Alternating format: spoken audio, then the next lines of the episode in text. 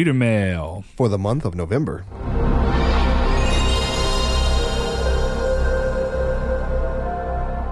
Hello and welcome to Triangle Squared a PlayStation podcast. I'm your host, Brett Beck, and alongside me, Mister, Saul Bridges. bringing you. Come on, Saul. I thought we'd stop this with all the other reader mails. Bringing you a lucky episode November, as much as that doesn't make any sense at all. I know that's what I even wanted you to do it. Saul, you We're, know, we're going to sound a little bit different. We're certainly going to look a little bit different this episode. if we look like uh, A black triangle squared logo. We've died. Uh, okay. Due to um, due to Saul getting off very late and me getting kidney stones and having health issues, we've decided to do this one as an audio only, very last. well, we're doing minute. this. We're doing this as a test too. We want to see if you guys. Typically on YouTube, we get the lowest amount of views per reader mail episode than, uh, say, a podcast service. So we want to kind of see if you guys are uh, open to reception on these being uh, audio only, or if you like to see our pretty faces. Uh, kind of let us know. We're going to go off people's feedback on this one. Uh, if nobody speaks up, we're going to assume that audio only is fine, I guess, because there's no complaints against it. But it's a much more relaxed format for us. Kind of just legs up on the table now. You can't see it, but boy, is it comfy. But oh yeah, hey Brett, tell us who they are. Who, tell us who we normally are.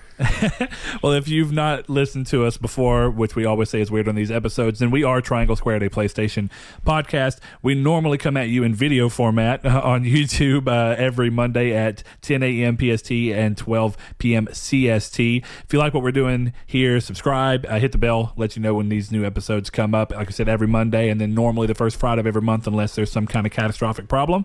Uh, of course, you can also listen to us in audio format on Google Play Music, iTunes, any Apple or Android listening thing or SoundCloud if you want to do it from computer, all those. And we are also on Spotify these days, so you can find us in a bunch of places there.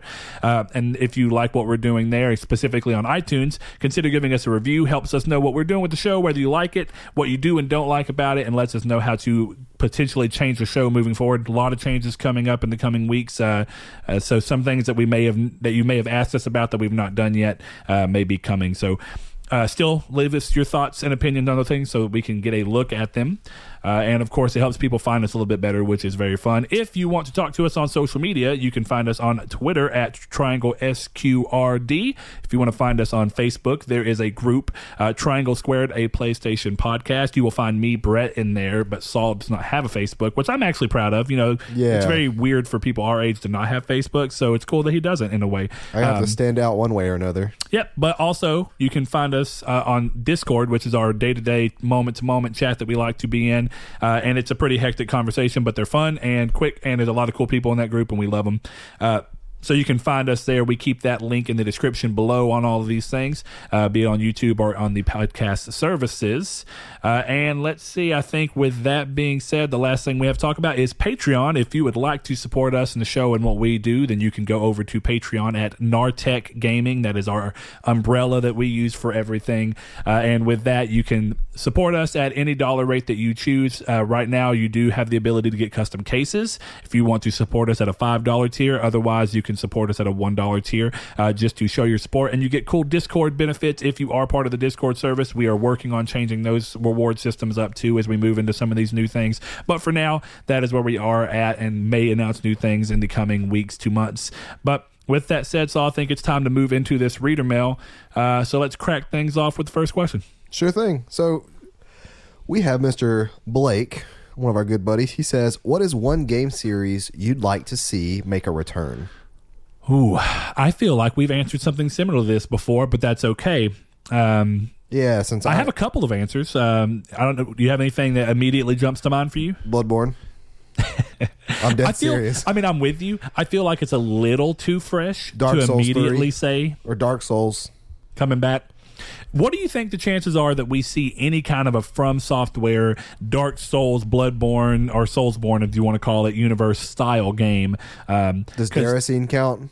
I don't know. Because what I mean more than anything is that the Dark Souls, um, the Dark Souls, Souls, I'm losing it today. Uh, the Dark Souls style level design and gameplay. Uh, so you know, Bloodborne was obviously not Dark Souls, but it's close enough in design of Dark Souls, but takes a lot of fun changes with it. When's the next time you think we see an actual traditional From Software made game like that? Or, in your opinion, is Sekiro a close enough evolution again as to I would have to play Sekiro. With what they're talking about and what you see of Sekiro, I see elements of Dark Souls in there and from software in general because I think you kind of just can see their game design and, and level design, uh, but them going far more vertical with it and also making like the changes of it being far more action oriented and a little bit less RPG oriented. I think it's an obvious. Ev- I'm going to say obvious. I think it's a it's an evolution, and I guess it is obvious to an extent, but I don't necessarily think it's meant to be a continuation of those styles. I still think that there's a chance that they just wanted to take a break from that, kind of remove themselves from that, and go to something that's different speed, which I think already was what Bloodborne was. Bloodborne sped it up, and then you saw that continue into Dark Souls three, where they sped even Dark Souls up a little bit. which is I think I, I still stew on this, and it's still every day whether or not thing, it was I to like. the detriment. well, no, it's it's whether or not I like Dark Souls three or Bloodborne more.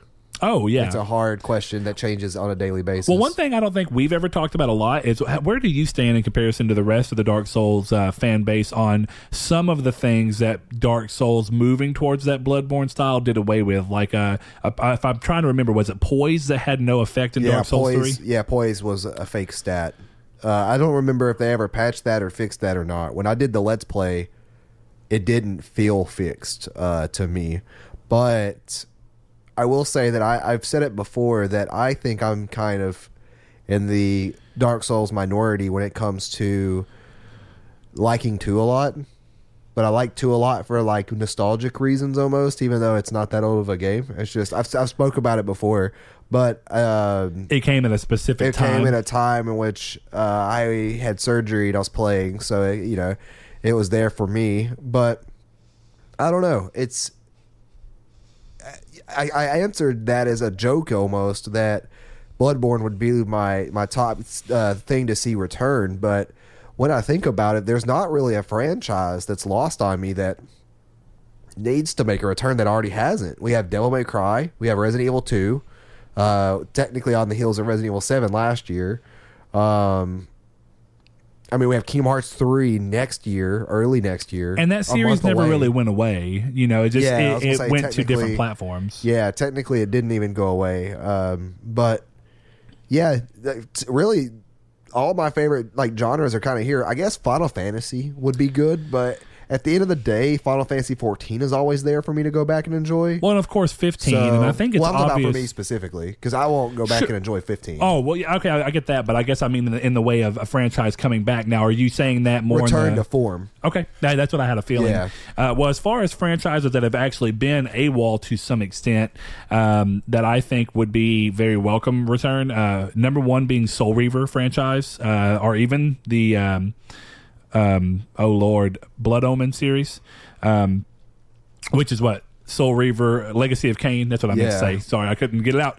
Uh, but the Legacy of Kain series, which is what Soul Reaver is, you know, uh, stemmed off from. Uh, but I think Soul Reaver specifically is a series I'd like to come back, be it with a re- reboot or a sequel. I think a reboot would be really cool with today's modern technology and what they'd be able to do with the original vision of the game and turn it into honestly, from a technological level, they did quite a bit that was pretty cool on the PS1 alone. Uh, but I think seeing that pushed to its, ma- you know, t- to a maximum thought, like, well, what could we do with modern technology that has so so less um, limitations on what we were originally thinking about? And I think it'd be cool if they could get the original cr- crew back together to do it. It's probably unlikely, but I think it'd be very cool. Uh, I think another series that I really want to come back, and I talk about it a lot, and it's not been gone far. It's not been gone nearly long as Soul Reaver the likes, but I would really like to see Sly Cooper get its other chance. I think that it's a great series. It's really fun, uh, but it's also one of those things. Um, where it's it's kind of hard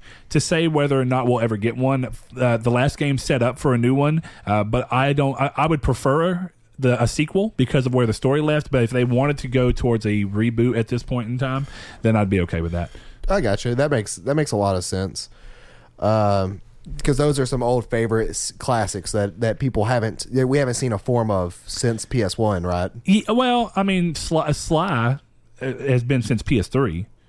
Well, okay, I guess my mind specifically went to Soul Reaver. uh, now, Soul Reaver. had a PS2 release, I think, for Soul Reaver 2. Did it really? I might be wrong on that, but I think Soul Reaver 2 came to Dreamcast, PS1, and PS2, uh, and probably, I mean, PC, I would imagine. Uh, but yeah, when you think about that, I mean, that series been has been long gone away, and I think it got that Nosgoth release, which was technically in its world, but wasn't really part of the series. And there was one that they were making for PS3 that had footage showed that never got to actually release. It looked really cool. Um, but as far as uh, Sly Cooper goes, Sly Cooper on PS3 was a very pretty game. I mean, it looked really good, and it was a great game. Uh, it was very true to the series in, in a way that still felt next gen enough. Um, and I would just love to see, specifically, I'd like to see Sanzaru come back and get to, the chance to continue on with their work. I mean, what they did with four, they did the best thing ever, which was they took perfect inspiration in the sense that you could not tell that it wasn't Sucker Punch who made the game. And I think that that goes to show that these are people that really respected the series, respected what fans liked about it, and still had their own touches in a way, but it all felt like an evolution of what Sucker Punch was doing, and it felt like they had all the same charm and style that made those games so fun to begin with. Um, that makes sense. Yep. Uh, I think next question we're going to do is going to be one from Facebook. Um, Josh Shoop asked, "Best button gaming." And just so y'all are aware, we normally keep the show very uh, PG and clean and don't cuss. Uh, we kind of go off the cusp uh, on, you know, I think we both have the same answer for this. uh, it, 2B? I- it better be two booty. Yeah. Uh, but yeah, two B from NieR Automata is, is going to be my answer for the time being. Yeah, that's that's Um, mine. I'm trying to think if there's anybody else that really just comes to mind that springs to mind. I mean, Chloe in Uncharted 2 is up there. I'll give her that. Um, I think you played Uncharted 2, right? Yeah. yeah, So- yeah. I'm just trying to think of anything that compares to 2B in my mind, and that doesn't. Well, 2B gets shown quite well. I mean, so, yeah, especially that yeah. self-destruct feature. Uh, anyway, on Dang, I uh, gotta start that game. I, I think I think that's definitely mine. Uh, you want to throw the next question out there, Saul? Sure. Thank you, Josh, for that question. Since the esports are considered a sport, what or should should they be in the Olympics? Uh, from our good friend Kiki. Um, no. Really? Yeah. Now, what they should do is a yearly tournament for esports that, to my knowledge, they don't do, but they have. I don't tournaments- follow esports closely enough, and I'd imagine you don't either. I think you follow it more closely than I do. Well, yeah, and I don't follow traditional esports. Like now, that's kind of like there's actual teams uh, that are they're all filled filled with people who are probably a couple years younger than me. They're all playing games like Fortnite and stuff. The last time I followed teams uh, for like MLG and stuff was back in Halo Three, so a decade ago. But Back before it really made a back huge leap. before, yeah, it, it is what it is in gaming now. Yeah. But I think it'd be cool to have uh, a yearly tournament in which uh, they are subdivisions and such uh, hosted for each genre. So first person shooters, battle royale, fighting games, stuff like that, and have it all under one roof. If they have something like that, I'm not too entirely sure. So you're almost going to say you'd rather instead of it joining the Olympics proper, you'd rather them break off I'd and rather have a make their gaming own Olympics. Yeah, I'd rather them make their own thing. Just don't use Olympics. That's too that's too weird of a term. Like when you hear Olympics, you're thinking of athletes, and I don't Well- like that comparison of athletes and esports. I mean, I could I could see, uh, though I think that that line starts to blur a little bit depending on how popular VR and AR get moving forward. That- well, and it's still true. it's still a small subsect at this Yeah. particular point. Uh, but I, even then, I would say that um, I think that. I think that it's people don't realize that sometimes the physical toll that that stuff can take on and how cool it can be. I'd, I'd say this: I think that it would be it would do a lot for games to legitimize legitimize them to an extent. Um, but I also think that I think it'd probably be best under you, right? Because there's so many different genres in gaming that it would honestly be better to pull it under its own umbrella and then let people who are better at the different genres of gaming compete, much like people who are better at different sports Yeah. compete in their own sections in the traditional Olympics. I, I think that's actually a really that would be kind of cool. good answer. Yeah, and I think that like even having older famous people like um, Mr. Sark uh, is one of them. I think is his name. It's been so long since I followed the scene. And then like the Ogre Brothers, they were really big in Halo and uh, other games. Uh, I think they were pretty big in Quake, but yeah, that would be uh, a very interesting kind of thing to happen. I would watch it if it was like yearly. It was a big event, but you would probably end up. I'd getting, watch sections because you know I think that people do that with the Olympics already. You watch the sports that you appreciate. Yeah, that, well, that's what I should. That's what I should say. I'd tune into seeing that. Yeah. For me, it was. It's one of those things that's. I don't like a lot of famous like Twitch streamers and stuff like Doctor Disrespect, people like that. I, I'm not. I don't dislike, but that's just not my cup of tea.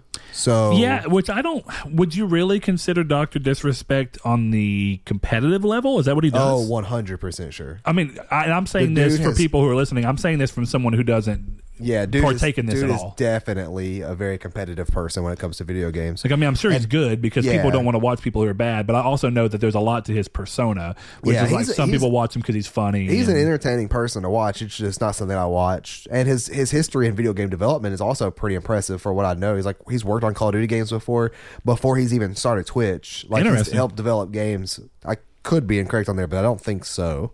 But yeah, under one big roof would be kind of cool. Yeah, if, if that exists already, let us know because I'm surely I don't pay enough attention to esports, though I do respect the idea of moving towards it. It's just not. It, when you think about the time that me and Saul have, definitely me with a family, it's a little different. I think Saul would even agree that you know. I'd rather be on Destiny. well, yeah, but but my point is, yeah, you know, when you have limited time and you're Yeah, stretched so I'm saying. thin, and then you I- have you know we have this, which is more of a passion project for us, Right. and something that we are really passionate about. so when the free time, I try to play the stuff I try to play. Exactly. Like, I, try, I You're try trying to to play my time wisely in a way, and that would be spending my time playing Destiny. Yeah, I agree. I, I mean, that's essentially what I do. Uh, but I'm going to bounce another question off from Facebook over here. Yeah. Uh, and this one comes from Mr. Josh Ayers. He says, How much would you spend for PS5 at launch, and how much do you expect to spend on it? Uh, so that's a pretty interesting question. Like, what do we actually think it would be? And then personal value, what would we think would be our max? I'm gonna say five hundred dollars for both answers. I think. Five hundred dollars is I what think- I expect it to launch, and five hundred dollars is the most you should pay for this console at launch. I don't care if it does. I'll say this. I ex- go ahead. Go ahead. I was gonna say it's not gonna do. It's gonna do groundbreaking console stuff, but it's not gonna do groundbreaking graphical and CPU power for anything else that's not on the PC market. And I do think that for the price that you're gonna pay, if you're going above five hundred dollars, it's just a waste of money. Well- or not even a waste of money; it's a bad investment. I'm, I'm. I'm still really curious on that particular part where you're saying you don't think it'll do anything groundbreaking for PC because it would be really groundbreaking. APU stuff, Well, even that, but what I'm kind of not getting six at hundred dollars worth is that or five hundred and fifty dollars. if we go back towards to what we saw uh, with the PS3 generation, where the PS3 actually was really competing against the PS the PC market, um, obviously partially in a price pre- uh, aspect, uh, but also into what its actual raw capabilities were in certain areas. Now, of course, there were other areas where it was actually pulled back a lot, like its uh, really really terrible RAM amount. But what it was doing in some areas, though, I mean and this is true to a decent extent across the board, but PC gaming has definitely caught up and actually gone way farther th- during this generation. Uh, but you know, even when PC was making a lot of strides toward the end of PS3 era, you were still seeing PS3 games that were unmatched visually on the PC, unless you were running really ridiculous stuff. So all I mean is that yes, maybe it was groundbreaking. Um, now, still, it's not groundbreaking on the CPU level in that sense because there's always been incredible technology that costs thousands of dollars on the PC side. But I think when you think about what consoles have done traditionally, That's PS, why, yeah. PS3 actually did compete against PC market at a time. yeah, that's that's why I specified APUs. Yeah, and well, and that's why I think it's really interesting. Like you know, we talked in recent episodes about. Uh, Sony potentially doing some form of a help with uh, AMD and working with them on the Navi stuff, and whether or not that is going to see some special chip form on the PS5. And it would be really interesting if we actually saw the PlayStation 5 come out with something that is actually somewhat competing on the PC market, at least within the thousand dollar and below budget range. You know, that would actually be really crazy because when you think about the launch of PS4, PS4 was easy to match. You can match what the PS4 was doing on a PC for roughly the same price, if not a little bit more. Um, which still says a lot about what an APU can do and what people who are making games for a specific console can do.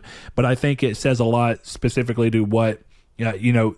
PS4 wasn't aiming to be as crazy powerful as what PS3 was at the time, but that also came with a smarter design of we're going to make a console that's going to be at this price. We don't want to go above it. We don't want to lose money on it because we don't want to repeat the same mistakes. We need to recoup losses that we incurred during the PS3 era and stuff like that. Uh, but as far as price goes on it, I'm going to agree that I I would I would spend five hundred dollars on it. I would even potentially expect to pay five hundred dollars, but I think that they would also be really smart, even for a slight slight loss because we're talking about major losses on PlayStation 3. But it, even if they were able to sell it at a very, very minor loss, um, like um, it looks like Xbox is doing with the One X, uh, Yeah. maybe maybe not anymore. Uh, but if they could sell it at a slight loss for still 400 and hit that price zone, um, since we've already seen Xbox break into that 500, it might be a way for them to undercut Xbox in a weird way. But it also depends on the power paradigm. It really they stand. does because, like, even right now with the uh, performance you get on Xbox One X compared to PS4 Pro, you're seeing it better across the board. So it Yeah. really, it if for a for, for a year next- later, for for a year later and a hundred dollars more, you're seeing a notable difference. for a next gen console launch, uh, I'm gonna expect more for what the PS5 is gonna have than what the Xbox One currently has, and I don't think that it's gonna be hundred dollars cheaper than what it is now. Oh, even, you- you even mean- in, even in even in you know a year and a half. Now, are you saying next gen Xbox or next gen PlayStation I'm talking about Xbox One X? successor or whatever? No, no, no. I'm talking about the five hundred dollar Xbox One X. Oh, you don't see it dropping by. $100 I don't see it. I don't. I don't see the PS5 launching at 400 because, of because of the X. Yeah, because of this. Because I highly, if they launch it, then they're gonna make a they're gonna make a loss for the first year and a half until they have a new console reiteration of that of the PS5. Yeah, essentially when they get to the slim aspect. Yeah. Which is actually Because- normally far closer to two years in. And, and for to be fair, to be open with everybody, I'm going off these rumors about 4K 60 frames per second that have leaked, because there's no way an APU is going to uh, accomplish that for 400 dollars. I don't know. I still don't know enough about that. No, I guarantee you the the the the casing and stuff itself. Uh, even though they're getting it manufactured at cost and everything, it's just Well, and there's and there's it's pennies on the dollar for them, but and, it's still and, and I get what you're saying to an extent, but I really think you got to think about how much small you're not having to pay for individual boxes of stuff. You're not having to pay for packaging on things. no. I yeah, I get it. I'm Buying just saying, PC parts is all different because you also have like a graphics card enclosure, I- but you don't you need can't that. even buy an APU that could do 1080p 60 frames per second on ultra settings on everything for four hundred dollars. I don't even think that APU exists though because it's not. Yeah, it's, Ryzen. it's not Ry- necessarily needed on PC to hit 4K 60 on APU. I'm not. I'm talking about 1080p. I'm I'm literally go, going a Oh, okay. Yeah, sorry. Go ahead. To say that there's not even an APU that exists that could do that for that price. that can do 1080p 60. 60 Ultra I think so. across the board. I don't think any Ryzen chip can hit that. I, It really- or actually, are any Ryzen's uh, even have APUs? Or is, or I assume there are Ryzen APUs, but I, yeah, I, there's there's a I, because I don't mess with APUs. It's not a brand new line, but it's a new line from Ryzen that uh that launched. I think it's uh, early last year, or I mean late, late, late, late, late last year, or early this year. Um, and the name escapes me, but it's to it's to go with uh it's to it's to compete with Intel. I could see that. Man, I know that I'm going off. I know Ryzen launched without any APUs. Yes, Ryzen is a standalone. Um, Uh, but CPU. there's something they've done now that's different from that. Okay. Yeah, I Well, that's say it's the interesting. I mean, I don't know. I say 500 and 500 is probably pretty smart, and I would say that that's okay with me too. Uh, though I do think that there's still something. I think I think Sony uh, really did a good job keying in at that 400 dollar price point before when Microsoft still came in at 500 uh, with the Xbox One originally.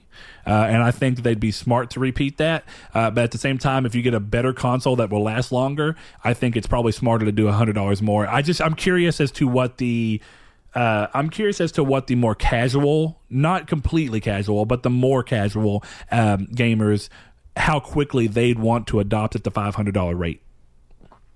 That's the only thing would that I don't know about. Yeah, I would think that because you know, the first- casual adopters though, that's going to be a very and, small group of and people. that's later because at, at well, no, launch, well, but okay, yeah, I, I should say that I, I'm thinking the way adoption is used here is early. Yes. is so us core adoption. the core gamers that are going to adopt very early on PS5 are going to be okay with paying hundred dollars more for a power advantage. Uh, casuals down the line who don't necessarily see the difference are going to be like, oh, they're both five hundred dollars, um, and that's one of those interesting things. I would like to see Sony do the smart ploy of pulling in and being the most powerful console, even above whatever Xbox does next, uh, and they were able to pull that off with the PS4 by just going to a DDR5 RAM, which gave them a lot of benefit and not having to have an ES RAM that's apparently difficult to programmed for, uh, which is what the Xbox One tried to do as a response uh, for the lack of DDR5. So I don't know. That's that's an interesting one. But uh, go ahead and hit the next question. Sure. So our good next our next question comes from yet again Kiki, uh, and he uh, he wants to know: Do you guys think we'll finally get to see Kingdom Hearts?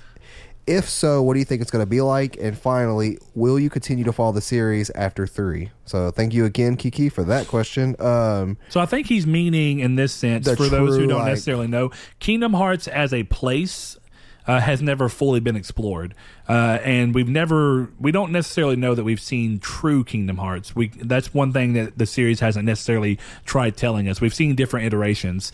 Um, so at this point, we have seen Kingdom Hearts though. This is Destiny Islands.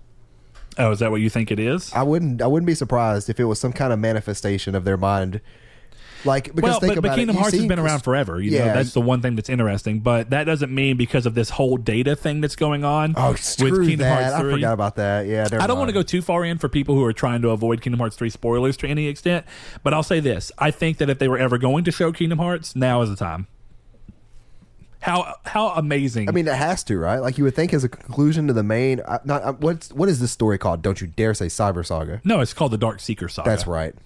It's always been called So that. no, I knew that, but I'm just saying if they change the name to some- something, I'd be mad. Something data related. Data, Uh, yeah. No, but as far as that goes, I think that I, I agree that when you're doing the end of something, and they said it may not be necessarily the last game for Sora, we don't really know at this point, and they said that it's not necessarily the end of the franchise. Uh, to answer the last part of the question, yes, I will continue to follow the franchise, but it's a franchise that has a lot of nostalgic value to me and a lot of long time loyalty from me uh, as something I've just loved and continued to love growing up. Um, but as far as whether or not we'll see Kingdom Hearts, like I, I think we both agree that we have to at this point. Uh, it would be a waste for them to not do it now I, I am because when's the other chance that they get to? Yeah, because see, and, and what's intriguing to me is that visually, what Kingdom Hearts looks like. It's it's almost like one of those things that your mind can't comprehend if you try to think of what it like what it is because like you just really don't know. Like I have ideas of what it looks like. And you know the only Um, person along this entire franchise who's probably had an idea in his head is Tetsuya Nomura, Yeah. the director. But here, okay, here's one thing. Do you remember back when they were doing uh, interviews about the worlds, and Tetsuya Nomura said that this game features a new original world that he's been wanting to do since the first game? You think it's? Do you Kingdom think that that's always been Kingdom Hearts? I'm not sure because see, I, my my version of Kingdom Hearts is the throne room in Castle Oblivion. Like it's just very white. Oh yeah, with with with really tall furniture, like legitimately pure white. Yeah, like that's my idea. I've always thought it was very interesting that Castle Oblivion, eh, or really, the Castle Oblivion already existed, but how the organization chose to use it because it's, it's, it's literally an opposite. it's the exact spectrum. dichotomy of yeah. them. Yeah. So it, it- it's interesting for sure. I just don't. I just don't know. Like I, I really do think I have a fan theory in my head. I'm not going to get into that. I am curious about involving Destiny Islands. Like because there's things that have happened the, since the first game that there's a reason we keep going back there, and I, I- wonder if Kingdom Hearts is more. There's definitely importance to it because Well- when you think about Birth by Sleep and the fact that uh, before Sora and them, Yeah, that I was- I was there. No, no, no, no. I was not to say nothing. Ah, that's that's not a lot. Ah, yeah, that's I not know, a lot. but uh, still, but I'll give you that is that there's been well, and apparently that goes back to Destiny Islands. Apparently has some form of a connection, if I remember correctly, to uh, Xehanort himself. Of course he does. He was on the cave in day one of Kingdom Hearts one. Well, I'm talking about as a child, like him growing up was there. Oh. Well, see, I wonder, and my theory is just very short, clean cut, no spoiler theory is that Kingdom Hearts is an idea, not a location. That would be really interesting. Yeah, I Uh, don't think it's a location. But see, that would be really interesting if we learned that this whole time they were fighting towards something they thought was real, just to No, learn no, that they're it was, fighting towards an idea. Well, like- yeah, but they think it's a place right now, and but then they learn that it's actually just an idea and that it was nothing. That would be a really crazy ending to this, right? Uh, but more importantly, I, one thing I'm curious about as to whether we do or don't see it. While I still think yes, they do say that this may not be. This is not necessarily the last game of the franchise, right? Well, are, Right, is there Dark a fear? Saga. Is there a fear then that showing Kingdom Hearts now would make future titles in the franchise lose the allure of well, what is Kingdom Hearts? Not necessarily because I do think that you run that risk with any sequel style game. Uh, yeah, I'd agree. Or saga style game. So I don't think that. I, I, what I'm trying to say is, I think that you could use Kingdom Hearts as a namesake, and you could move across from what Kingdom Hearts actually would be revealed for. Like, I don't think that it, it's unless it's some kind of saga altering um, information. I don't think that it can impact anything because you could plan around it. Or you could there, or Well, you could do and it would be prequels. yeah, and it'd be well even then it'd be really interesting to make a game that talks about Kingdom Hearts past this because they can show us Kingdom Hearts but not give us all the answers. You know what I mean? They Yeah. could give the answers that are pertinent to the storyline going on, but they could still leave. Okay, like a, a good uh, example to this is like when you're playing Destiny, and the whole time in Destiny you keep seeing the Traveler, but we still don't know what the Traveler is. Like we see it and we know Right. it's there, And we get just enough we- answers to to help with what we're doing in the moment. Like, okay, well, we know the traveler gave us light. We know the traveler gave the fallen light in the past, but moving forward, there's so much that we don't know about the traveler, and so you they could reveal a ton more about the traveler and still keep parts of it secret, and that would you could still carry on. yeah, even the, ideas the mystery. secret. Yeah. Yeah. So like, and that's that's what I, that's what the darkness is is an idea. But yeah, so good question, Kiki. I Yeah, really enjoyed enjoyed talking about it All right, uh, go ahead and pull another one from Twitter. from Twitter. Oh, okay. I, I thought immediately you meant like Twitter, not keep where we have them all right now. Uh, our good buddy uh, John, he says, "How do you feel about Henry Cavill playing as Ger- Geralt?" Geralt. Geralt. Shut up. Uh, the guy from the Witcher series That's and the upcoming Netflix as. series, The Witcher. he says, "Me, I am personally on the fence about it. Is it? Ger- I thought it was. It's Geralt. Geralt of Rivia. That's right. I'm thinking of just Stalked Uh, from just Nier. Stalt from Nier, yeah.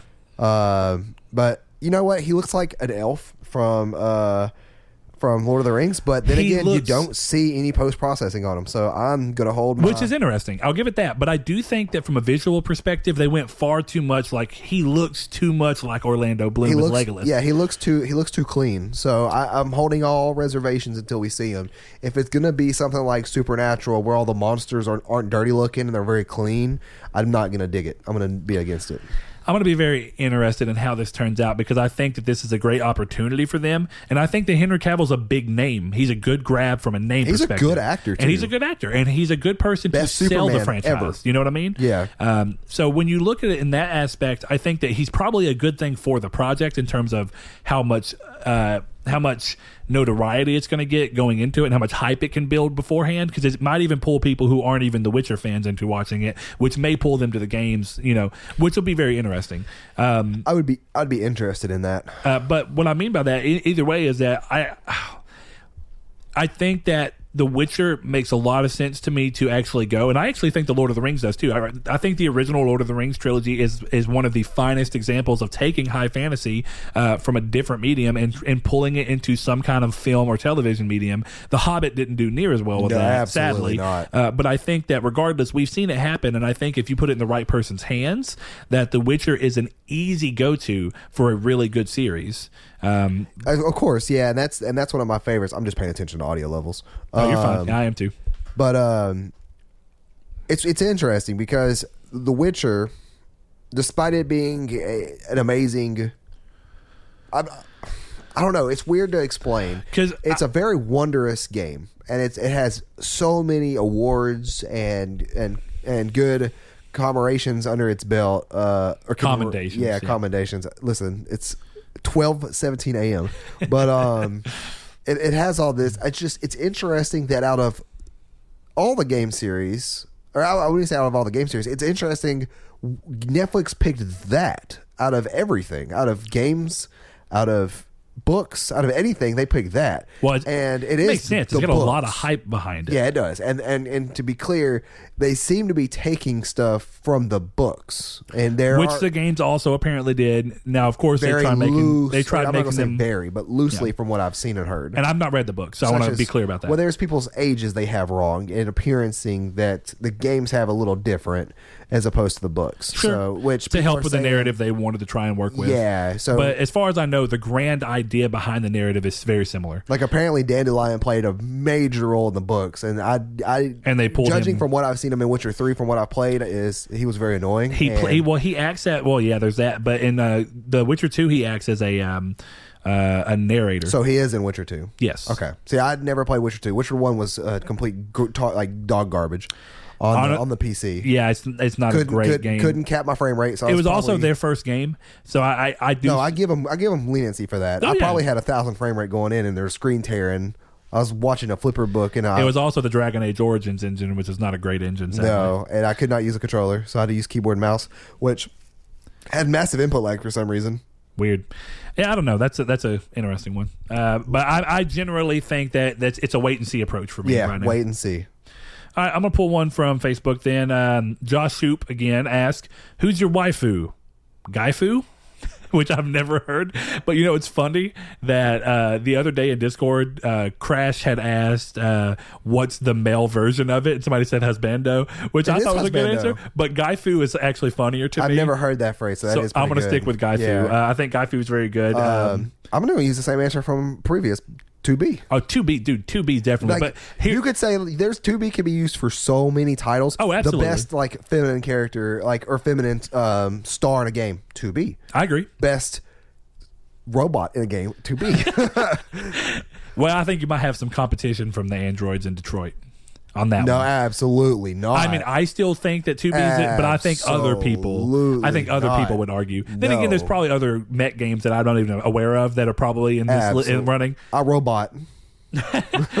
Well, look, uh, more importantly, I think that there is one that we should be able to agree on, or at least I know me and Joe because we've been every time we get on Destiny we talk about it. Uh, but I think here recently, my, my new waifu has been uh, Mara Sov in Destiny Two. Oh yeah, she can. Boy, Woo! I don't even know where to go with that. I was gonna make a raid joke, but I just didn't know where to go.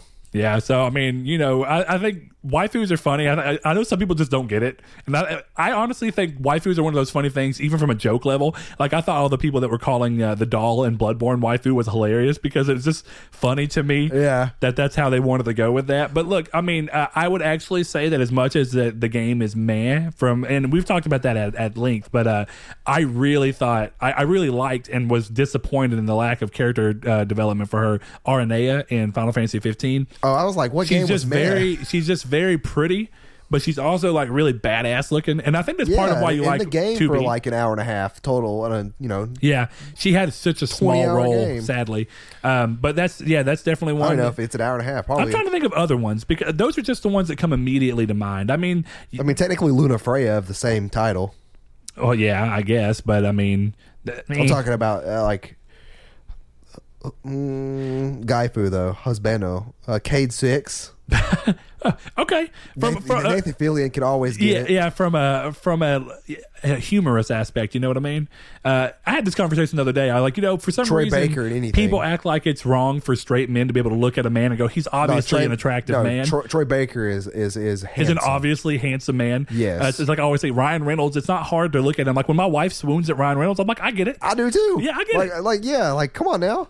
Like I wish I looked that good, but I don't. So here we are. Has Ryan Reynolds like what video games has he been in? I don't even know if he's ever been in a video game, so I'm not going to go I'm forward sure with for that those one. crappy Green Lantern games, he didn't voice anybody. I really doubt it. I'm trying to think of other gaifus. I don't know. It's just you don't look at them that way. So, but I think from a from a from a humorous aspect, I think that there's that. I mean, I would I would roll through that. But Terra Nort. also a weird question. So um, I, I don't know. I don't have an answer for that. I'd say Cayde Six is probably a good one. Uh, I can't think of any other games that um, Nathan Drake. Well, I, I was gonna say potentially him since that's essentially Cayde Six anyway. Because No, know, no, no, no, no, no, no. Oh, okay. Now, now I see what you're saying. Forsaken Cayde Six is Nolan North. Except the the Ace in the Hole mission. All those, all those, all those. Those were pre-recorded, I assume. yeah, I'm, I'm good and for good reason too. But I, but technically, I thought you meant because of not only Nolan North, but because Nathan Fillion also could play. uh, Oh, Nathan Drake. dude, they're great villains for each other. No, I know. But Even I'm from a like, voice they're interchangeable at this point. Yeah. Um. Let's see. Next question up though. I love this question. It makes me laugh. He says, "Hey guys." back of hair, uh, back of neck hair, round or square? From our very good buddy El Chabib. El Chabib, this is the great, this is the most random question, and I love it because Saul always does this like. Hey, ask us things that are not necessarily gaming related, and you took that to the furthest degree I think I've ever seen. I love it because he asks such great questions, and like he's never asked what I consider a bad question. Yeah. not not a lot of people have, if any. But like when I saw that, and he was like, "Wait, let me clarify," and I was like, "I didn't need clarification in the message, but it was fantastic." Oh, yeah, it was really so funny. square, obviously. I don't. I don't know. Round looks so weird to me. It does. But I don't know if it's. I'm gonna be dead honest here. I don't know if that if an ethnicity change would change that. My hair specifically because of the way that it goes down. Yeah. I think that the square aspect works. I would look like a thumb with a with a toupee. But I think depending on the way your hair is, like say that you know hair that's a little more. Uh, I, I don't know how you necessarily call it, but you know that's a little more coiled and packed. Uh, kind of like Yeah. You you met Thor, right? Blaze's brother, Right. And he has that, and The- Blaze Blaze also kind of has Corey very, Matthews hair from yeah, very, World. very, very tightly packed hair. It may actually make sense round because it's curly anyway, right? It's not straight. So if you rounded it off and it would match the curl, like the roundness look of the like curls, the kid from Bad Santa. maybe. I don't know. That's a good question though. For me personally, when I get my haircut, I get It's- it. yeah. Yeah. I get it uh, squared off. So that's yeah, I do too. So it makes it makes sense for my head shape plus the style of hair that I typically have. Uh, let's see. Next question we have our buddy Richard Rivera. He says, "Okay, so what if the internet never existed? What are some good and bad points?" Um, I'm going to give you, in my opinion, the both answers for both of these, and it's going to be the same answer, and that's going to be information. the, The lack of before, and the now too much information. yeah. Actually, that's There- a great answer. th- th- there was something, and I'm not saying that ignorance, like, because everybody does know ignorance is bliss, but I'm not saying ignorance is a preferred way of living. But you know, when you're a kid growing up, you can't fact check something instantly, so you almost took took what they said, um, not with a grain of salt, but if you trusted the person or not. So Well, and I think it gave life more mysteries. it did, yeah. Like Right. now, like somebody tells me something, I'm like, oh, that's cool. I I should research that one day, but It- now it's just like I pull up my phone and within two seconds I know if that's bullshit or not, and then even then it's one of those things that's Well, oh, and there's well, still a little bit of mystery, right? Because you have to on the internet what- again. it's do you trust the source on the internet that's telling you? That's true. So there's that, but I But do think for the most part. Most things, like okay, you know how used to you could be like, was that person in that movie, and everybody would just kind of sit around for like thirty Oh, minutes, no, being like. I think so. No, dude. Now you just know because you can IMDb it. I know? used to have this moment of like it, it wasn't clarity, but it was almost a moment of proudness in which I was watching a movie and I'm like, that looks like Brad Pitt, but like I would look at him and be like, or it could just be some guy that looks like him, and I'd wait until the credits to be like, I'd look for Brad Pitt's name. The second I saw, him, like, yep, I was that right. was him, yeah. Yep. Because there's no way they had Brad Pitt and another It's- guy that looked just like Brad The- Pitt. yeah, I was gonna say. Uh, well, one of the one of the things that is always on my mind in this is that uh, there's a kid from the movie Genius, and that was a movie when we were growing up about a guy who cloned himself and he made a cool version of himself named Chad, and his name was. Chaz. Is that what that movie's called? That Disney it has, movie? It has Emily Ro- or Emmy Emmy Rossum Emily Rossum. I don't know. Uh, but anyways, that's the same kid from Jurassic Park three. And I remember watching that Oh, as a kid. yeah. I'm like, that dude looks like the guy from Genius. That looks like Chad. And then I was like, I remember the, it, the, it rolled because you when you watch Disney Channel movies growing up in our age, you heard their names constantly. You hear like, um, I just thought I just Eddie. No, it's not Eddie Brock. It's um, whatever his name is. The some, kid some, who's some in- Eddie's Million Dollar Cook Off. Oh yeah. And I was just like, you always hear these their names repeated because they're they're you know promoting the actor and actress. And I always remember hearing his name. And uh, I do remember that uh, like we waited because I saw Jurassic Park three in theaters, and I'm like, that's it. That's uh, that's the kid. Yeah. Yeah. And I was like, I was like 13, maybe 14. That's interesting. I'm gonna pull another one from the Facebook. Uh, this one's also from Josh Group, and it'll be our last one that was uh, left over from Facebook, which is, and actually a pretty fun question. Uh, though I'm curious as where we're gonna go on this. I feel like we're gonna end up brain farting. But let's see. Uh, you were putting together a super group to make a new video game from anybody dead or alive. What game is it, and who is on your team? So I think he's meaning this from a developer standpoint. What developers, alive or dead at this point, would you pull together God, my air conditioner is loud. Something stuck in that bitch. Anyway, something probably blew a branch into it. But anyway, so uh, developers alive or dead, that is so distracting. I wonder how bad the mic picks it up. um, uh, so, who- so who are your people? I've already determined that from a di- directorial role in this because he's so weird, and I would just like to see where his brain goes. Tim Burton, Yoko Taro. Same person, Asian Asian Tim Burton, We need to tweet him and say you were Asian Tim Burton. Asian Tim Burton. Um, but I think that the way his mind works is so interesting to me, and the and the reason I say this specifically is not just because I play these games and I love them, uh, though that is obviously a part of the reason. Uh, my reasoning is when you look at his interviews and the stuff that he actually talks about and the reasons behind why he ends up making the decisions he makes, he always have the he always has very interesting ideas that are like, I wanted to see what happens if you do this aspect. Like uh, when he talks about certain games, like well, you know, uh, every game you're killing Uh, but I wanted to make a game where you go through and you kill, but then later you go through and now the killing has a context as to what you're actually killing, and you still have to go through and do it, but now you're learning more about it and you have more remorse for the killing that's going on. And I like those aspects. Uh, I think that people who look that much into things are really good. I think that it would also be really good if if you could do a co-directorial job. I think Cory Barlog and That would him be pretty together. cool. Uh, bec- and, and it would be interesting to, j- to jump ideas between somebody who's obviously looking at things from a more Western perspective, and then somebody who's looking at them from a more uh, Eastern, Japanese, you know, centric perspective, and letting those two idea sets run together and seeing what would happen. Uh, now, who knows if that team would actually work on that particular aspect? But I think that that's probably where I would start. To answer my question, I'm going to take a similar direction as Brett with two directors, but I'm going to throw a third name in there as art because I have to have this this trio. But I'm going to have Hideo Kojima, Okay. followed by uh, Hidetaka Miyazaki from Okay. uh, Bloodborne, Dark Souls fame. Yep. And Brett, you have a leaf in your hair. Um, Yeah. you really do. Uh, but then uh, Junji Junji Ito is the art designer. Okay. Who is that, and what's he from? He is the uh, he is the famous uh, horror manga uh, director creator. Um, you may he, he does the Uzumaki Chronicles. I've showed you when we go to Yes, Million. It's yeah. a really like the one I, you can flip open at any page. It's like disturbing art. Sure. Uh, for those that are interested in that kind of stuff, I highly recommend it. But So you're thinking a horror game? It sounds like. potentially, yeah. So I think that that team makes sense for a horror game. You know, yeah, I think that they could create a masterpiece. I think you take the Bloodborne esque inspired things, and even Dark Souls got some kind of creepy stuff. But I think Bloodborne's obviously the more creepy Yeah. of the two. Yeah, Dark Bloodborne's real creepy. But I think you do that, and I think you look at what uh, Hideo Kojima was kind of hinting at with, uh, uh, you know, Silent PT. Hills and yeah. PT. Even though he, lo- we technically would, we wouldn't have uh, Ghoul. I can't do Guillermo del Toro. I can't do the role. I can't. I want to say his name with a roll on it, but I can't. Guillermo. Guillermo. I can't. I can never do the role. Um, let's see. Next question though. We do have Liam, and he says.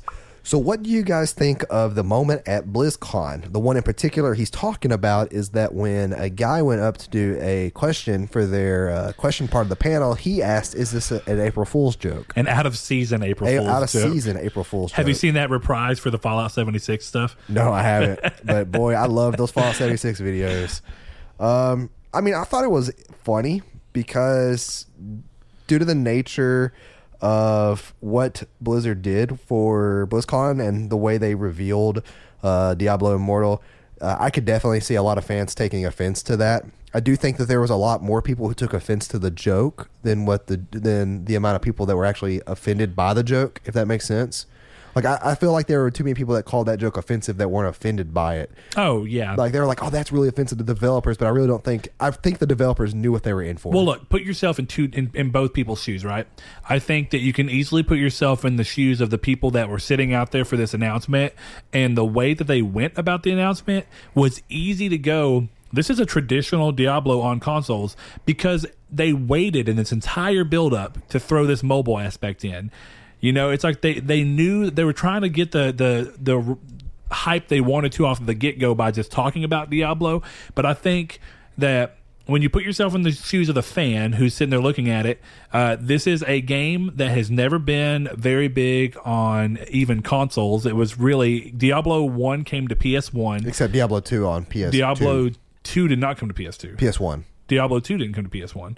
Diablo One came to PS1. That's what I'm thinking of. That's right. Uh, but Did PS, it come to PS two? Nope. Okay, P- I guess I PS2 and PS3 um, didn't have any of those. Uh, and- Technically, PS. or PS3 did. Diablo sorry. 3. But uh, PS2 didn't, and then PS3 well, I, got one very I guess late. I played Diablo one on a PS two, just using the PS one disc. Must have been. Play it backwards Um, compatibility. but yeah, I remember that- thinking this game's terrible. they moved away so far. Yeah, no, and Diablo 2 is actually a really fun game. Oh, it is. Um, but when you look at that, what I'm saying is that this is a very PC centric game that just recently got popular on consoles because of Diablo 3 finally coming I wouldn't to say consoles. recently popular. I would. I will say though. Oh, Well- specific on consoles. Yeah, I guess. you're Yes, right. that's what I'm saying. Yeah, Specifically on sense. consoles, it's PC centric and has been popular on PC for years. Yeah. right. I mean, Diablo's always been big on PC. Diablo two lived so long because of mods and stuff like that, uh, and people were very excited for three. And it three took a long time to be made and release. Uh, but when you look at that, I think the reason that so many people because if you remember the order in which these questions came, I think the guy was probably already aiming the question as a you know just to get it out there. But I think it got reinforced as the fact that he needed to say that whenever the other popular Diablo YouTuber came up and said, "Hey, uh, is there any plans to eventually move this to PC or console where people can play it?" And when they came back and said, "No, this is going to be a mobile entirely experience," you got to think about this Their as the person who's out there. You, you, they're literally telling the entire fan base who play it on a specific system and feel most comfortable with it there that they're not going to be able to play it where they want. And this is also a group of people, PC players. uh, Blizzard's very more PC centric than they are console, despite of course. the fact that Overwatch got very popular on consoles. Uh, but when you look at it in that aspect, these are people that most of the time there's a lot of dissent about mobile gaming in general, but PC gamers are for sure not normally into mobile gaming. That's there's even more because There's PC, more of a disconnect there. PC is considered more of a hardcore gaming than consoles because of how much more goes into being able to keep up with running it and drivers and all these things. It's a more meticulous gaming. and hardcore and passionate can it can almost be interchangeable. there. Yes, to an extent, and that's what I mean. Is that maybe these aren't people that play a lot of games, but they play the games they do play. They take very seriously, and they make sure their rig is up to date for that. And I mean, that's the way I view it. But when you look at that, I think it's there's that. But I think when you flip it around on the developer side of things, and you look at what the developers were doing, I again, I think that they should have known what to expect, and I think they made a, fla- a fatal decision by not deciding to at least try and do the Elder Scrolls Six style Diablo Four announcement. Because here's what it comes down to apparently it comes out to rumor and partially has been talked about even by excuse me blizzard themselves that diablo 4 is in the works multiple Diablos, in and that works. they are but diablo 4 wasn't apparently ready to be shown so they decided not to show it but i which think a CGI trailer like Elder Scrolls Six. not even a full CGI. All you have to do is just show one environment art piece with the, with the the look. They could have done that whole piece, right? They could have done all of Diablo Immortal and let people do whatever, and then right after Diablo Immortal, be like, and one more thing, and then just play a thing that has a Diablo hellscape with like maybe Diablo's head coming up and making like a roar sound or whatever, and then it just says "Bam" four, Which is and people would lose their mind, and is- you don't even have to show anything. It's crazy because Metroid Prime, coincidentally, four did the same thing. But out of the three companies, this is Blizzard and Bethesda, both also start with B's. Coincidentally enough, uh, are some of the most hated companies this year because of these two instances. Yeah, though I think Bethesda has far more reason to be hated than, than Of Blizzard. course, yeah. Blizzard's is very much, and Uh, I fan think that, backlash. I also think it's it's it's happened a little bit. It, it's it's faded quicker. It happened, and it got a lot of uh, uh, it got a lot of notice very quickly, and then it faded. Uh, I still think that the biggest mistake they made was acting like this is a real Diablo game and not even. I think that honestly, the biggest damage control would have been them going. Uh, we, you know, currently we're focusing on mobile. Uh, future, you know, future plans for it to come off of mobile, uh, maybe down the road. But right now we're focusing on mobile. Instead, they chose to do like I talked about. They chose to do this exact no, and so I think sometimes you have to know when to pull back and go. Maybe we shouldn't give an exact answer right now, uh, because I- they already knew how mad the, fan, the the crowd was based off of the reactions that they got. Yeah. Um, what you guys don't own phones? and, and again, I think it's that's exactly what it is. They they mishandled every aspect of responding. They could have responded, and that was a very snarky way to respond. And maybe it was deserved because the crowd were being kind of rude. But you know, these are the people that pay for you to have a job, for you to be able to come here and have the passion that would pay ridiculous amounts of money to come to BlizzCon to begin with. So if you're you don't need to act that way towards these people. You know it's it's a very interesting paradigm between the two but i think that i think that yeah maybe they should have gone a little easier on the developers but the developers should have also not been so snarky and weird in their responses. I feel bad for the guy who was up there. Uh, you know i, I don't know They the kind of guy's fed name. him to the wolves. yeah but yeah you know it I, I do think that the response from the guy had just the, the right amount of sting. Yeah. So, anyway, next question. This next question I actually don't have an answer to, but it does come from our good buddy over on Twitter, Sean One Neo. He says, with the level of detail and passion put into GTA Five, with the continued success of Red Dead Two, if you could give Rockstar Games any previously failed game or franchise from any other studio, what would you like to see? Uh, what, who, or uh, hold on here. what would you like to see them give the Rockstar treatment? So what, what like what basically uh, a, a dead or failing studio to get the Rockstar treatment of loving care that Rockstar obviously puts in their games? I don't really have an answer for this question. Um, I don't really think that any game that I would think of would fit Rockstar's development or even style. Yeah, you It know, it would be odd to see like Bloodborne and Dark made by Rockstar. Which I mean, that's not a failed game to be fair, but I no, no, I you're know. I'm just saying an example. Yeah, it'd be weird to see. It's almost weird of a disconnect to think of a, a sci-fi game made by Rockstar, right? Like any any type of game that's not a Rockstar. I don't know. I think that they've pushed weird. close enough to sci-fi with some of the dumb stuff they were doing in Grand Theft Auto Five, which is more joking, like the aliens and weird stuff that they yeah, were which hinting at. never became a Yeah, thing. um, but I even even then I think I'm going to be in a weird opinion of here. I can obviously look at Rockstar games and tell that they care about them, uh, but I'm not in the majority of the people. I think that what you'd gain in world building and maybe storytelling, you would lose in gameplay. Um, Yeah, well, yeah, because 'cause the- I I that, I'm still of the mindset that regardless of the fact that Red Dead was good enough for me to finish, the Rockstar like charm almost of almost like it's it's there. It's and it's it's it's something you get used to. It's something you can even ignore, but the clunkiness of the game, it's there. I don't think you can necessarily ignore it. I can ignore it. Like I, I after playing so much Grand Theft Auto Five, there are little quirks I see people complain about in Red Dead, and it wasn't until I saw that complaint I was like, and I went back and played it, and then I noticed I'm like, oh, that is in the game. Okay, uh, like some of the enough weird then. steering controls. Yeah. Um, but Tapping X to run is the stupidest that's thing. second nature world. to me by now. So like that, stupidest. that it's always been stupid. well now do you toggle? Because you can toggle. Okay, No, I changed the entire game to first person shooter controls, that's true. and I played the whole game in first With person. Which also, can I say real quick? What? Who in the hell they call this first person shooter controls? And it's like I said, modern FPS or whatever. And then acting like the controls are gonna be the same. You reloaded with circle instead of square. You crouched with square. I was like, what modern FPS uses these controls? What was what was X? Because X in Grand Theft Auto Five, stealth- Honestly, I uh, don't first even- was stealth. I don't even remember. But there's not a stealth mechanic in Actually, X. X may have been crouched. I thought it was square, but I don't. I'll say it might be crouch 'Cause because that's what it can was technically in Grand Theft Auto. There wasn't really a crouch. But I mean, I don't.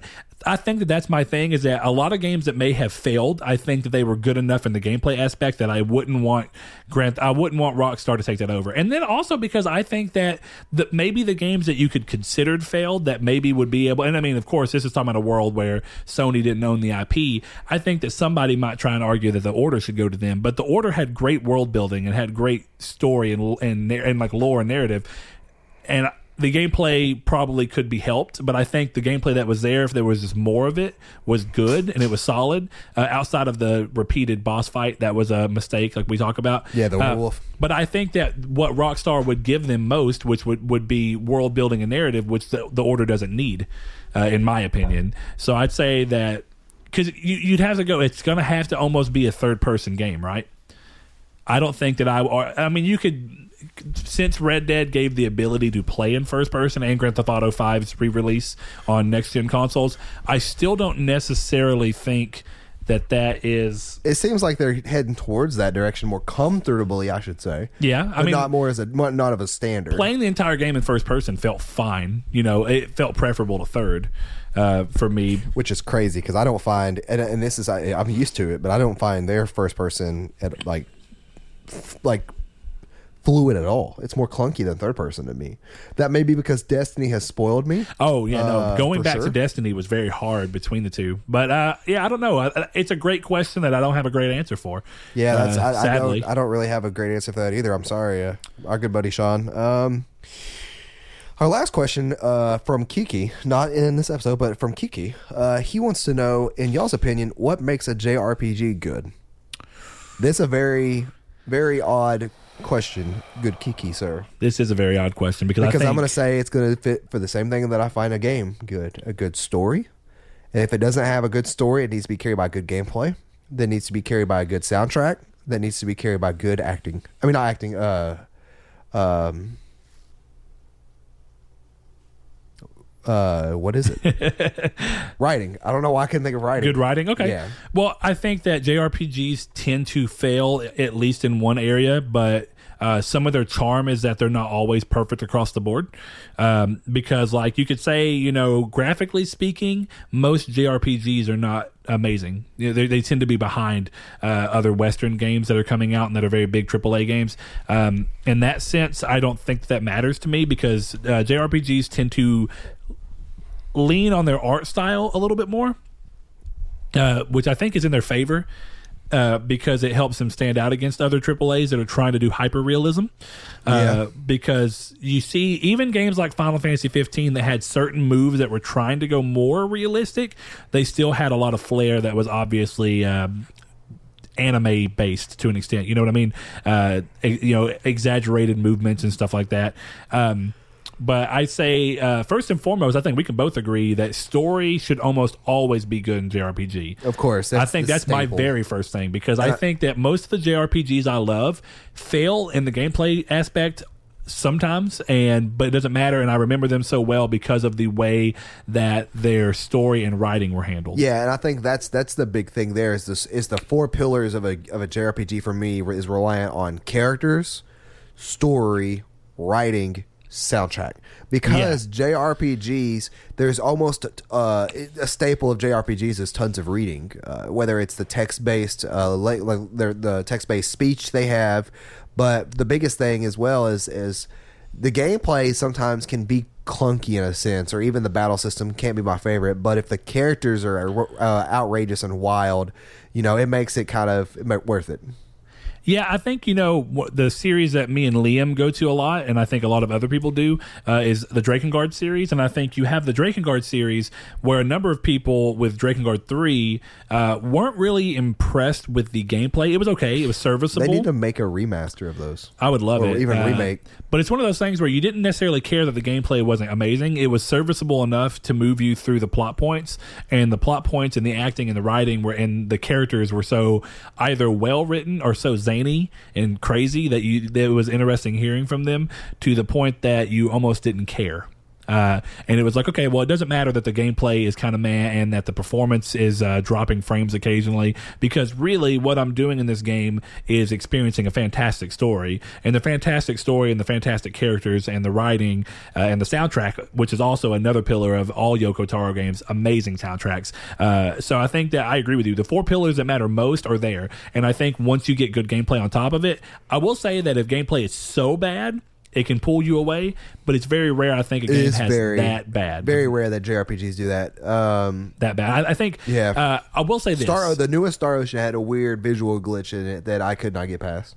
I'll give you that. I remember, uh, and which is weird because that game Like looked it's good in other aspects. that it had when you ran. But the character models looked so good, but then the animations were bad. Yeah. Uh, but in a flip of that, the Tales series, and how I mentioned that it's been lagging behind for me this generation, is it's refused to age in any good way. The character models are rough looking.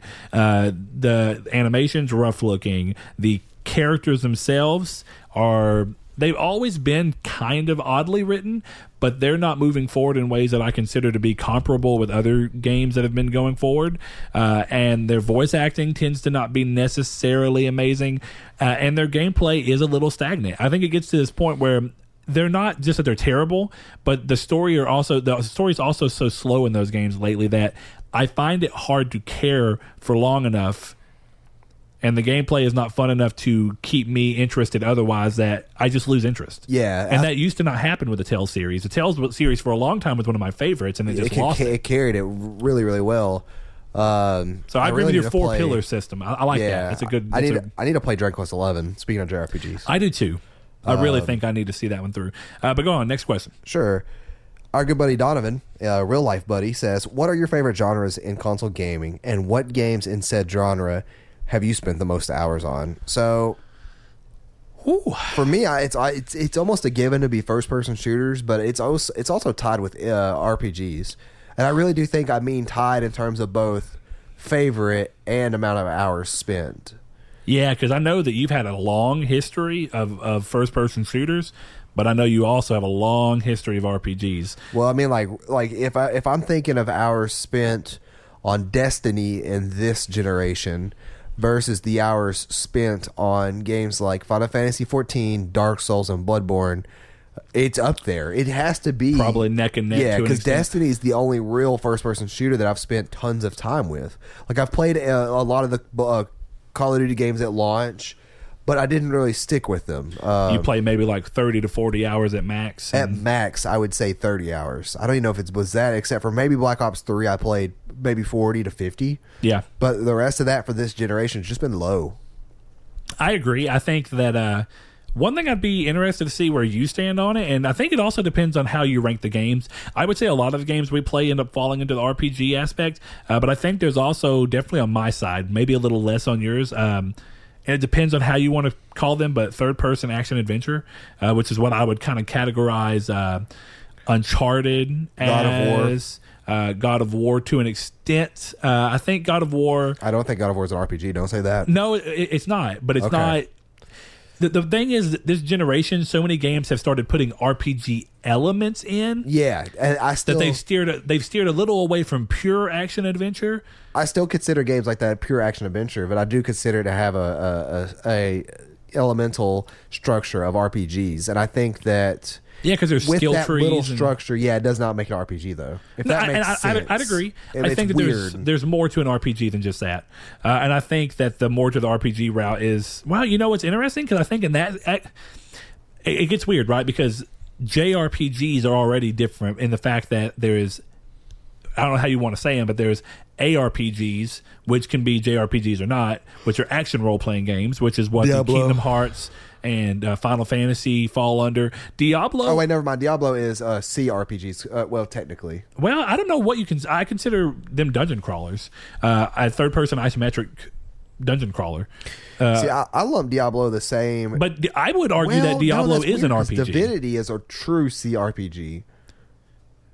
I don't know, but I'd say that. Uh, w- would you argue that Diablo is an RPG? I would I would argue Diablo is an ARPG. I mean, I would agree, uh, but I'm still saying it, it's an RPG, Of course. regardless of how it goes. Oh yeah, that. of course. Uh, it's there's, so there's there's the, the it's so gear driven. yeah yeah. I was gonna say uh, I would say Destiny is an RPG. I would say Destiny is tied with an FPS RPG to an an F- yeah. I would say, but see, that's where you get into weird things because um, technically 14 is an MMO, but that falls into RPGs obviously. But sure. It's weird. Well, you can Um, be you can be an MMO without being an RPG, I would imagine, right?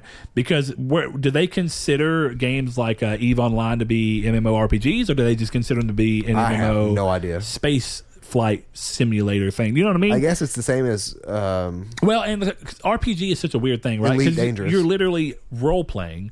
Well, essentially every game is role playing. You're playing the role of someone else. So how when does the and from a gameplay level and design aspect, when do you suddenly say that it's an RPG? Yeah. because you are always playing a role to an extent.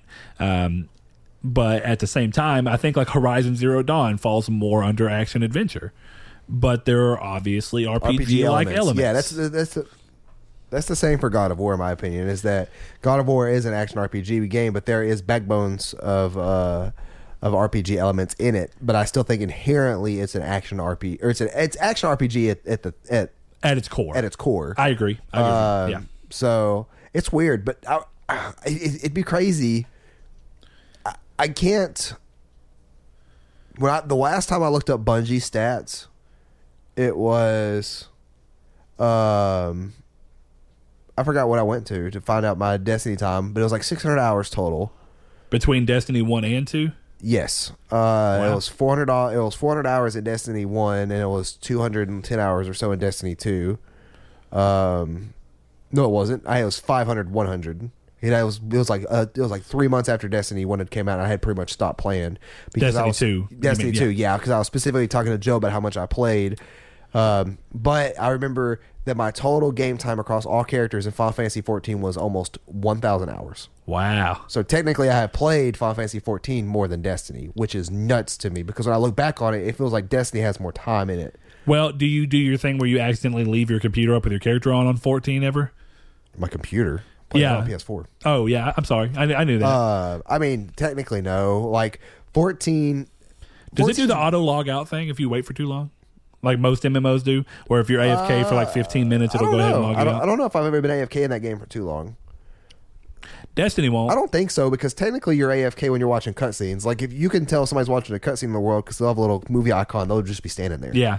Um, but Vince and uh, Kiki are talking about getting back into 14. You should get into 14, even if it's just like three months. That's forty five dollars. That's a lot of money Forty five dollars for something I don't know if I'll be able to play enough to justify it because I, have I also have to buy the free trial. game. They have a free trial. I also have to buy the game. They have a free trial though. You got Oh, okay. It's like Destiny. You We gotta- will see. The I base make- game is the base game. I make no A promises. Realm Reborn. I By the make- way, I make no last promises. episode somebody corrected me. I can't remember who, but thank you, Gentle Soul, for saying me that Heavensward. Heaven's Word. It was the other one. Yeah. that was the big one. Uh, that was the for, the Forsaken slash Taken King. I want to say it was Josh. It might have been Ayers Josh. that Yeah, said it. I think it was. Uh, speaking of Josh Ayers, he says with Sony skipping E3 uh, next year, if E3 is a total shit show, will it be due to the lack of Sony or will it be to the incompetence of Microsoft? Um, showing Microsoft going off of this year, it will not be because of Microsoft. If they have a show similar to this year as next year, they will win E3. Because this Nintendo definitely is not going to compete with that kind of show. That's what I was about to say. Is I think that uh, I think that at this particular point in time, I don't. I mean, I think that Sony not being at E3 will obviously have an effect. I think it's for the people on the opposite side who are acting like Sony not being there will have no effect. That's obviously dumb. Yeah, that- it's Uh, going to have a big effect. E3 It's going to have a big effect, and it's going to be a pl- it's to be a big positive. But you think about it, there are third party developers and even second party developers that come into E3 and they pay so, or I don't know actually if they pay or they get paid. I'm assuming they pay Sony to showcase their products for. Advertising. Honestly, I'm not sure. That's a good question. Um, but Um, without without Sony being there, they're going to go to Microsoft. It's the one person to go to. well, maybe, and fill that that- slot. I honestly don't know enough about that. But what I'll say is this: I think uh, with them not being there, there'll be an obvious. Uh, There'll be an obvious lull to the extent that uh, E3 being open to the public, it's obviously going to have an effect on the people who physically go to E3 because there's not a Sony booth at all either. Not only are they skipping out on the show, they're skipping out on the uh, on the show floor as well. So they're not going to have a conference. They're not going to have a show floor. Uh, when I think you look at that, that affects the people that are immediately there. But how does that affect the people who are at the um, what? Oh no, I'm just looking at levels. Oh, uh, anyway, how does that affect the people who are actually uh, watching instead of physically being there? And I think that it obviously cuts some of the hype out because I think Nintendo, um, or sorry, I think that the uh, the big three, Nintendo, Microsoft, and Sony, tend to be very, very hype driven and, and draw a lot of a crowd. Uh, while the uh, the extra ones tend to have people watch them, but there's not as much hype going into them. Uh, and I could be wrong. This is all looking at things through what I see across the internet and how people respond. I think that the people that get the most reactions tend to be the big three. Um, I think when Nintendo makes a move, and it's because there's hardware tied to it, and there's investment in that hardware, so people feel more towards it. Yeah. Because when you see the stuff from the other manufacturers, like, well, we already know it's going to mostly be on every console. Uh, you know, Square has its weird moments where like Octopath is a uh, a Switch exclusive, but for the most part, you know that most Square Enix games are going to be multi-plat. And actually, if anything, most Square Enix exclusives are typically going to fall on PlayStation and PC as nature of them being smaller games. Right. Uh, that's just how they kind of do things. Uh, that was true with Dragon Quest Eleven as well. Um, uh, so I think that in the sense of Sony not being there, of course Sony's there by nature of any third party release automatically being on Sony, and then there's nothing saying that Square Enix or other publishers won't have exclusive games for Sony that they announce on their own time and their own stage, but they're still exclusive to even if it's just console exclusive, they're still exclusive to PlayStation. So they'll be there in in heart and spirit and, and to an extent. Uh, but I think Microsoft obviously gets some leverage in the fact that they don't have direct competition in the same way. Yeah, totally agree. I would say that it'd be really, despite what you think about Microsoft's business decisions, I think that they showed this year at E3 uh, that They proved you wrong. they won't be because we still don't know about the business decision. And I want to say that, that I don't think that that's unfair uh, to say that the as far as business decisions go, we don't necessarily know how numbers work for Games Pass, uh, and we don't necessarily know how streaming is going to work for them moving forward. That's- one of their business decisions that they're rolling forward through. Uh, day one on Games Pass is another thing that we don't quite know how it's uh, completely affecting games. Uh, it seems like it's good because more people are going into it, uh, but that may be them pumping more money into it to try and get it on its feet. It's really impossible to tell uh, until we've had more time under it. But I think at that extent. Microsoft did a good show uh, last. Uh, you know, E3, regardless of whether most of the games were third party, it was a well paced show. It was uh, fun. It was so, Cool I mean, it was solid. It had cool reveals, uh, and they had a good presentation. And I think that that's all that really matters. I mean, was previous Sony year still better than last year's Microsoft? Yeah. Uh, but, you know, there's something to be said when you have a lot of games to show from a first party perspective. It's hard to leave a, a manufacturer's conference hyped as much when they didn't show as much stuff that's exclusively for them. And that's just one of those things that happens. When you know it's only coming on that, it feels that much more powerful. And like, man, they really stole the show with this thing that you can't get anywhere else. Right. Uh, and and Xbox has those moments. They always will, and they always, I mean, they always have. And it depends on the uh, the uh, audience uh, who's watching it. But I think that E3 falling flat, if it even does, I actually don't think it will. I think it'll have some, like I said, of an effect to it, but it won't be due to Microsoft. That's true. Our good buddy LGB has his last one question, where it is What is the longest continuous gaming session without major breaks you played? Mine was 12 hours on Final Fantasy IX. Thank you, LGB, for the question. Another good, one of those good LGB questions, like always. Um, I'm going to say Halo 3 is probably up there. I played for 24 hours straight once uh, in Halo 3. Um, How many hours? 24. Man, Like, solid. Solid. Uh, I mean, we're yeah. So P breaks and stuff are obviously obviously a minute. Okay. like like hot pocket runs or like I, I obviously like Doritos and Mountain Dew runs. it was actually to, to, uh, to, uh, Tostitos and Mountain Dew. I don't know what it was about plain Tostitos, but they're like just a good like salty chip. Like it's weird. It's like instead of a port- uh, potato chip, I have a like a corn tortilla chip. I got you. But um, if it's not that, I do want to say it was Final Fantasy 14. I think the second or third night I really got into it uh, last year, the year before. Um, I had I had t- intentionally gotten off work one night at ten o'clock, and I got snacks and stuff to, and I was like, I'm just gonna play this game. I didn't stop playing until I think the next day at four p.m. Um, I did not sleep. That's the latest I've stayed up uh, in the past decade, almost, Yeah, I'd say my or the longest, other than Skyrim. last decade is quite a long time. Um, I would say that probably around eight years ago, I played RuneScape about. Uh, I think it was like 28 hours. I'm not even Oh, joking, good. man. It was a long. I was time. getting delirious by the end of Halo. Uh, I can only imagine me, what dude, you were doing. Me, me too. Uh, and I got off and went to sleep specifically because I ran through a, an entire 12 pack of Mountain Dew Typhoon. This is back when the orange Ugh. one was rolling through. No, that was delicious.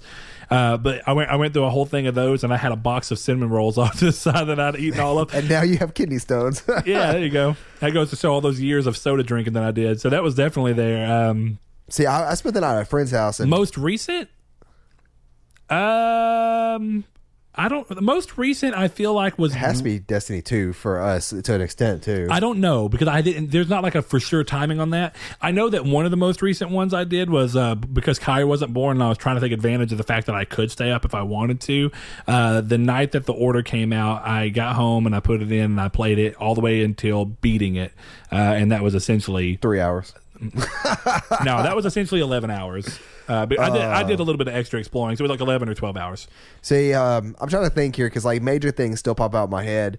Um, the night I got Gravity Rush, I played Gravity Rush until 4 a.m. Uh, so that was pretty late. Uh, for me, staying up past midnight, and it's currently uh, 1:05 a.m. here, but staying up past midnight is actually a really big feat for me uh, as I've gotten older. So I typically stay, go to bed at midnight, or you know, 12:30 a.m., and then I wake up at 8 8:30 a.m. But lately with Destiny, I've been kind of breaking that, staying up till 1 1:30 some nights with some friends. But um, did you realize how late it was? Is that what you're doing? No, Hannah texted me. Oh, okay.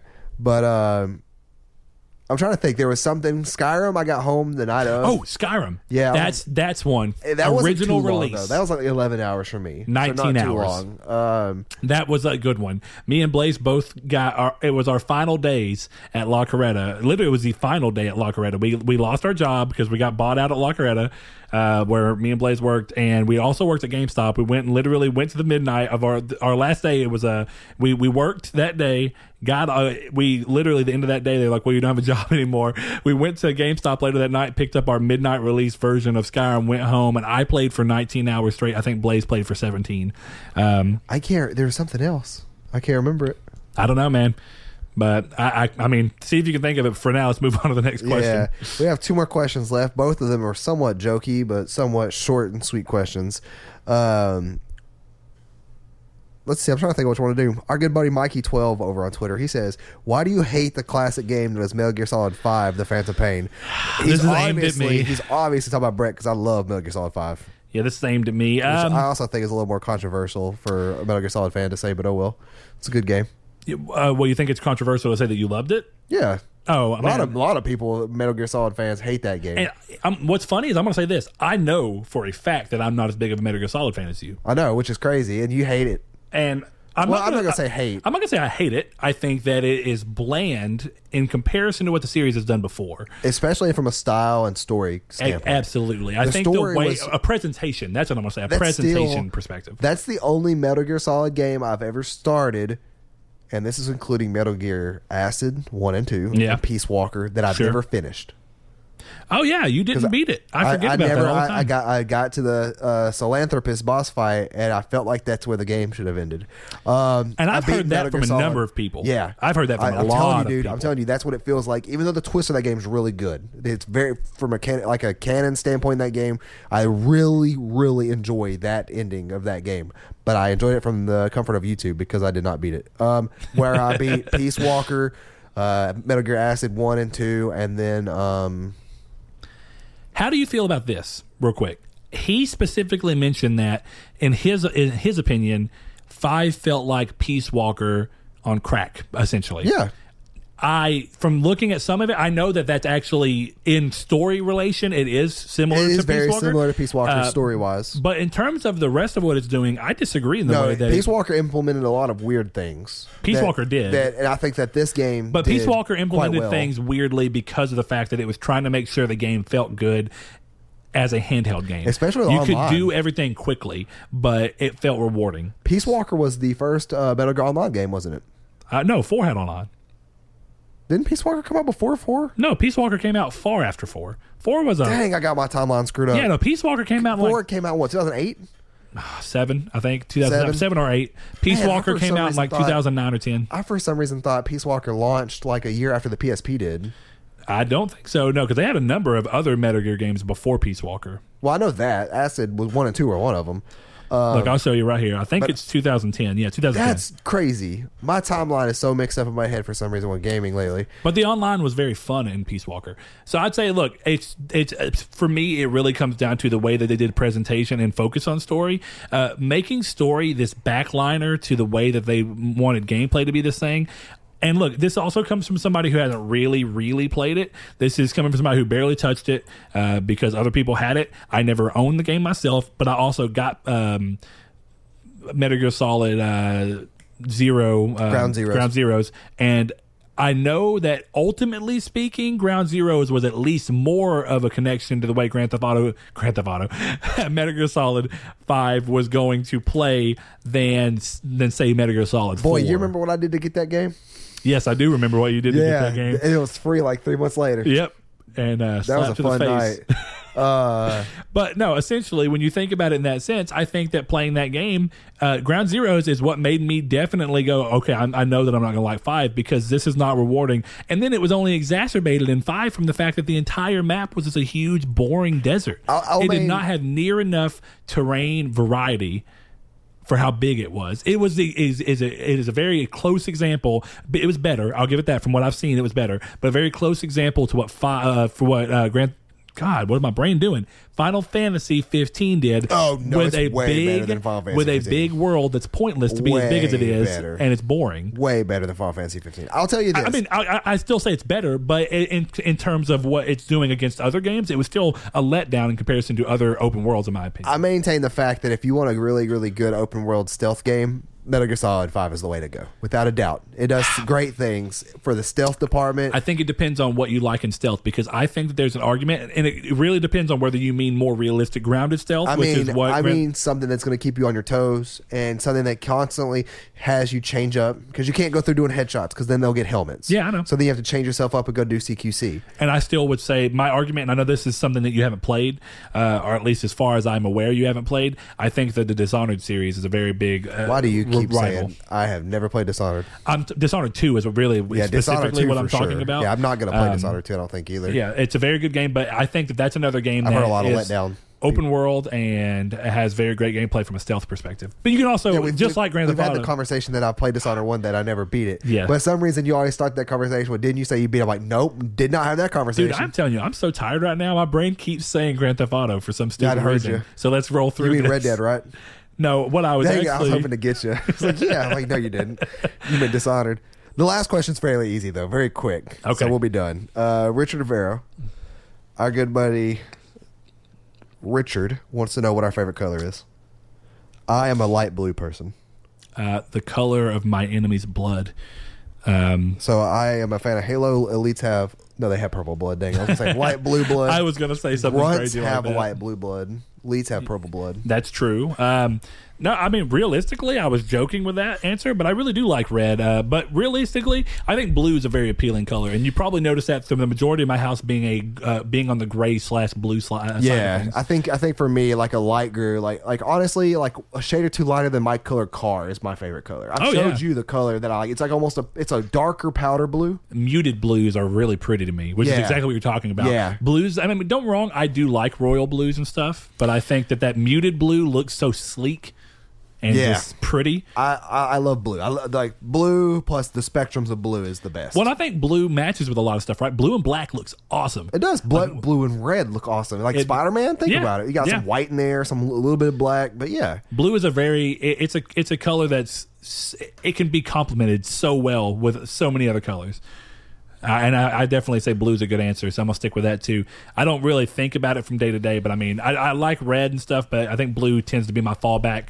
It's always a solid color. It's really easy to go with. So, yeah. So, all right, well, that ends this very long, surprisingly, episode of um, our reader mail for yeah, last this is- month. so let us let us know what you thought about uh, audio only. I think that the audio only for reader mail is kind of an interesting choice, but I think that you guys get technically better audio.